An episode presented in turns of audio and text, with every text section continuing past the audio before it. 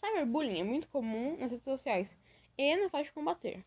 Por isso, não devemos deixar nossa vida tão exposta nas redes sociais, pois qualquer um pode dizer algo de sua vida contra você, e isso pode deixar alguém muito triste ou até mesmo com depressão. Cyberbullying está em qualquer lugar, então devemos ter cuidado no que vemos e fazemos na internet.